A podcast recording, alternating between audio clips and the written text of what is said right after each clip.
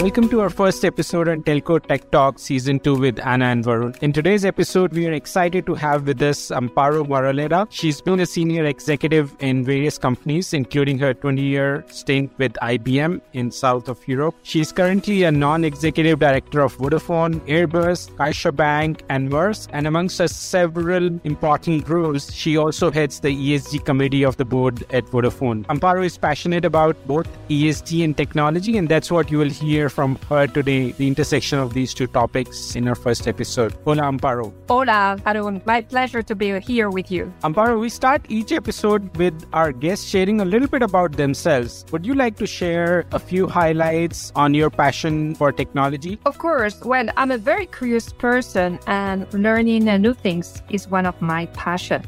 I think that science and technology are key pillars to understand the world we live in and, of course, to address most of the biggest challenges we face. I'm an engineer as a background, and uh, I was a girl, a STEM student, passionate about math ages before the concept STEM was coined. Amparo, I love that story. You know, we spend so much time talking about girls in STEM. I know that's another passion of yours, but today we want to talk about ESG. So tell us a little bit how about how you first got interested and engaged on that topic. Well, thank you. ESG is a very wide topic. I first got acquainted with the G of ESG when I joined my first board back in 2007. It was all about learning how to run thorough process in decision making and, and learning to understand how to, to guide uh, CEOs and exec, in executive committees to, to make the right choices. And then I think that dealing with the decommissioning of the Longannet uh, coal plant in Scotland, in the absence of a cost effective solution for carbon capture and storage, was really another moment of truth because, uh, you know, coal plants are very polluting, but on the other hand, they also used to employ a lot of people and they were key in uh, the energy supply of, of the country. So very important and a very uh, impactful story for me. That resonates a lot with me, Amparo. I wanted to ask you in your own world, what do you see the companies you are involved with doing on ESG? What are they championing? Yeah, well, I have the privilege of sitting in two business to business, large scale companies, and also two very interesting B2C ones. So um, the opportunities in the ESG space range from decarbonizing integrated logistics and shipping to pioneering sustainable aviation, mostly by the means of new technologies at CaixaBank. It's really about sustainable finance and, and finances with purpose. Um, CaixaBank has as a reference shareholder the Caixa Foundation, which is the second largest uh, foundation in Europe. So very, very kind of deep purpose and social drive as well. And at Vodafone, we also embrace how to enable inclusive and a broader digital society. I mentioned that we are finding ways to impact society and to impact uh, really the access of technology of uh, students and children and and also, for instance, what we are doing in Africa in, at Vodacom, uh, we have given access to more than 50 million people to finance by the use of M-Pesa and using really our mobile app or uh, M-Pesa is the largest fintech in Africa, as you know very well, and it's based on, on a basic telecom service and it's given uh, access to, to finance to more than 50 million people. But uh, really, what I have found out that is that it is really purpose what brings ESG into the mainstream of the organization. It's exciting to hear that companies, such large companies and influential companies, like the ones that you're on the board of, it's deep into their purpose. Speaking about Vodafone specifically, what role do you think that technology communications company like Vodafone can play in ESG? Well, I think telcos have a paramount role to play. Telcos can contribute to mitigate climate change and also to develop more inclusive and ethical digital societies, which for me is a very, very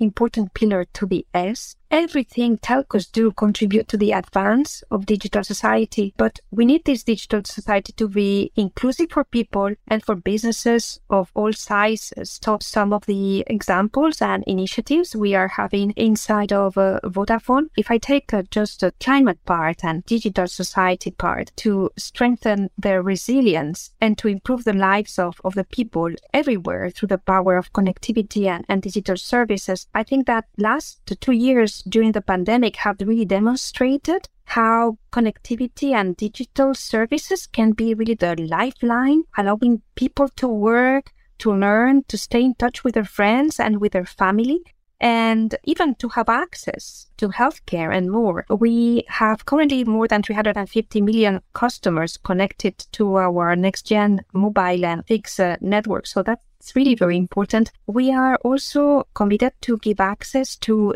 mostly SMEs who really need to just uh, embrace digital to be competitive, uh, to access to our V-Hub technology, to have access to services and to experts to digitize. But above and beyond that, we also are very mindful of how important it is to protect um, customer and user data and, and to make sure that we also make a very ethical use of um, artificial intelligence and algorithms in all the relationship with our clients, uh, whoever they are and wherever they are. thanks for sharing that, Amparo. And I can see the intent with telcos are showing in terms of inclusivity. Anna and I were in Barcelona and we saw telcos launch this data access initiative, which is called Open Gateway. And we're seeing how much they want to now involve the ecosystem and other communities, and share their data with the world. What would be interesting to see is are there areas where telcos are yet to show the intent, or are there areas where they are uh, a bit blindsided right now on the ESG agenda? Well, uh, that's a very interesting question. I think as many uh, organizations, telcos are going uh, through their learning curve in order to find out what's the way they can have a biggest impact on the ESG agenda.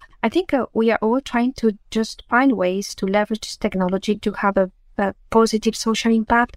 I think we are also trying to deploy technologies to, to help on the climate side.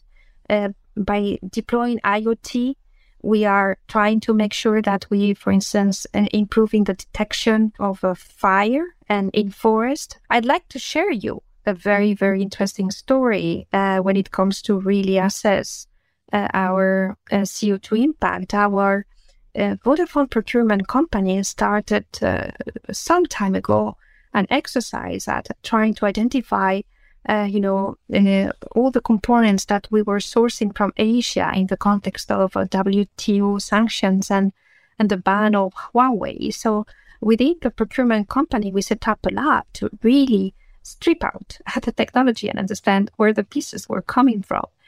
And uh, this same exercise uh, that we did over time to de-risk our supply chain is being used really to understand what's the CO2 footprint for each one of the equipments and the goods we source. So we just strip them out and, and we track each single component and we understand what's the CO2 footprint of that equipment. So through procurement, we then know where those equipments and goods are shipped, which OPCO are, are, are using them. So through procurement, we can really track a CO2 footprint of the company, which is amazing. And we have an app, and uh, by uh, just uh, selecting a country or a specific set of uh, products and goods, we can see the CO2 footprint of our organization. Uh, the other very interesting thing associated to this initiative is that we are developing an eco lab and we are trying to bring other telcos into this initiative. So we have a standard to just uh, assign a lab to uh, an eco lab to the items that we procure, and they are most of them are very common to, to many telcos. And the last thing we have uh, introduced is that we have um, an, assigned a twenty percent weight into our request for uh, procurement, uh, our request for good for the ESG component from our suppliers. So we attribute a 20% weight in our request for goods, in our requests for procurement and to our to our suppliers. So we are starting to weight into our decision making process socially responsible and how climate responsible our suppliers are. Likewise, in our business cases, eh, now we also weight the CO2 footprint eh, when it comes to the future cost in our business cases. There are many ways to walk the talk. And I think we just need to make sure that boards set the tone and executives really deploy into the mainstream of the organization this way of understanding social responsibility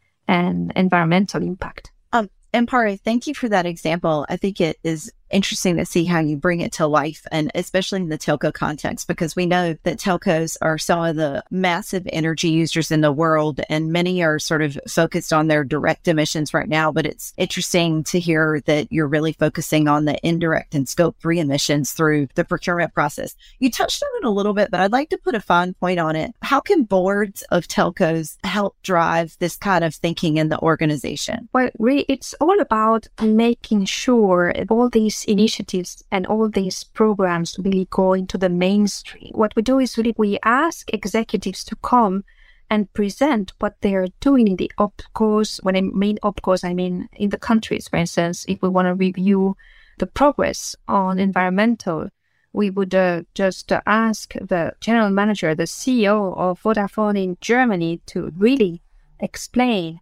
how he's progressing in the supply of renewable energy, how he is uh, just dealing with renewables in, in site generation, how they are really replacing refrigerants, gases, and fire suppressants, highest global warming potential in their breathing company, how they are switching to electric vehicles. You can set the tone from the top, but then the execution and, and, and the progress really depends on how the executives bring those principles into their mainstream. That's definitely the, the only critical success factor for you to become true. That's right. And let me shift gears a little bit here. We know that telcos cannot achieve their goals on their own. So I wanted to talk about innovation in the ecosystem itself. Do you see any impactful clean tech startups and ventures that are showing up? I see some um, use cases uh, of IoT when it comes to climate change, uh, be it fire detection,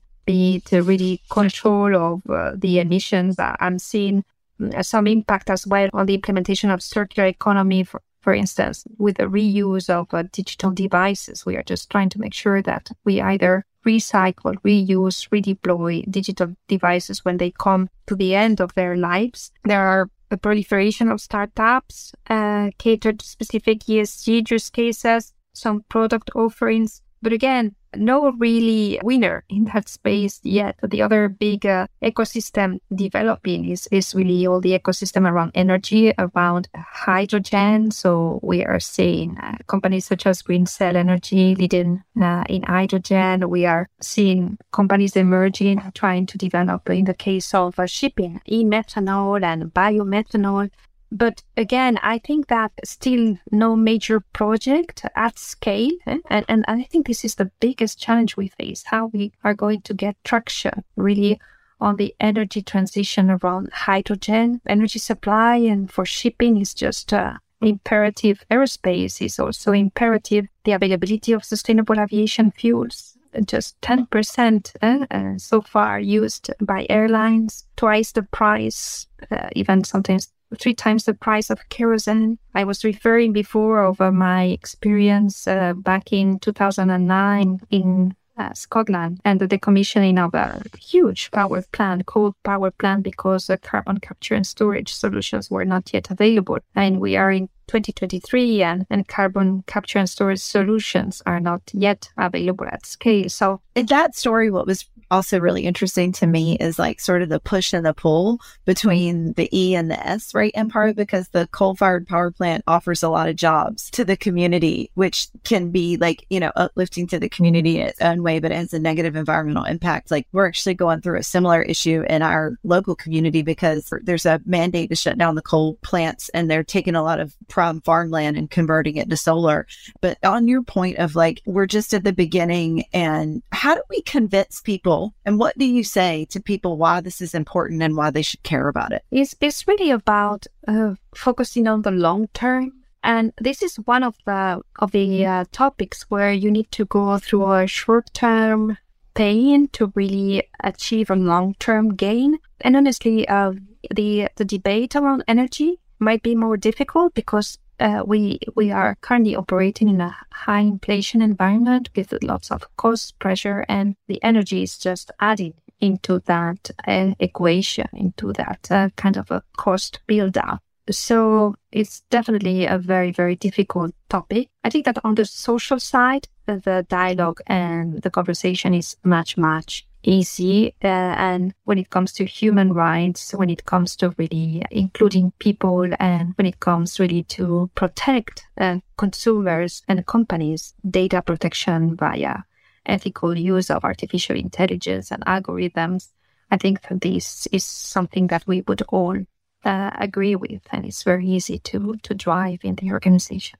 And part of it, well, it's certainly inspiring to me. So I hope it'll be inspiring to the listeners of the podcast as well. We like to finish off each episode with the same five questions, um, just to learn, help the listeners learn a little bit more about you as a person. So, first one, what motivates you? Uh, learning motivates me and keeps me curious and keeps me alive. That's great. Me too. What do you like to do when you're not at work? I, I like uh, to work out and to exercise, and I like a lot being with my family. These are my two passions, I would say. Me too. Again. um, why is the entire telecom industry more relevant than ever? Telcos are really at the center place of everything we do by providing connectivity and access to information. So I think that they are more important than ever. If you could change one thing in the industry, what would it be? I would definitely try to protect the telecoms investment capabilities. Uh, market structure in many European markets is not right. Regulators have been focusing solely on the consumer, driving incredible value destruction in, in many, many, many countries. Uh, the other aspect I would try to change is really uh, techos and big companies, big tech companies pay for the services they get out of the telcos. Six uh, companies drive uh, 60% of internet traffic and they are monetizing really the investment made by the telcos without contributing their fair share in terms of revenues to the big value they, they extract from it. Yeah, on part of that echoes a lot of what we heard recently at, at Mobile World Congress. And we know it's been harder for the European telcos to really invest in 5G technology because they're held back in this way. Okay, last question. What is your most recommended book or podcast? Well, I'll I'll go for a classic here. I would uh, recommend the Memoirs of Hadrian by Marguerite Yourcenar. It's an amazing history book, but most of all for me, it's a great business book because it will tell you how to run a big uh, multinational from the eyes of a Roman emperor. Many tips and many insights in that book I uh, thoroughly recommend to anyone who's interested in history and in business. Okay, great. That's an interesting choice. I'll have to read it. And actually, Roman has a particular passion, interest of mine as well. Gracias, Amparo, for providing insightful and honest views. I like your clarity on what you believe can change quickly and what will take more time and uh, some more pain. Hope all our listeners will enjoy every bit of this episode as much as both Anna and I did. Adios.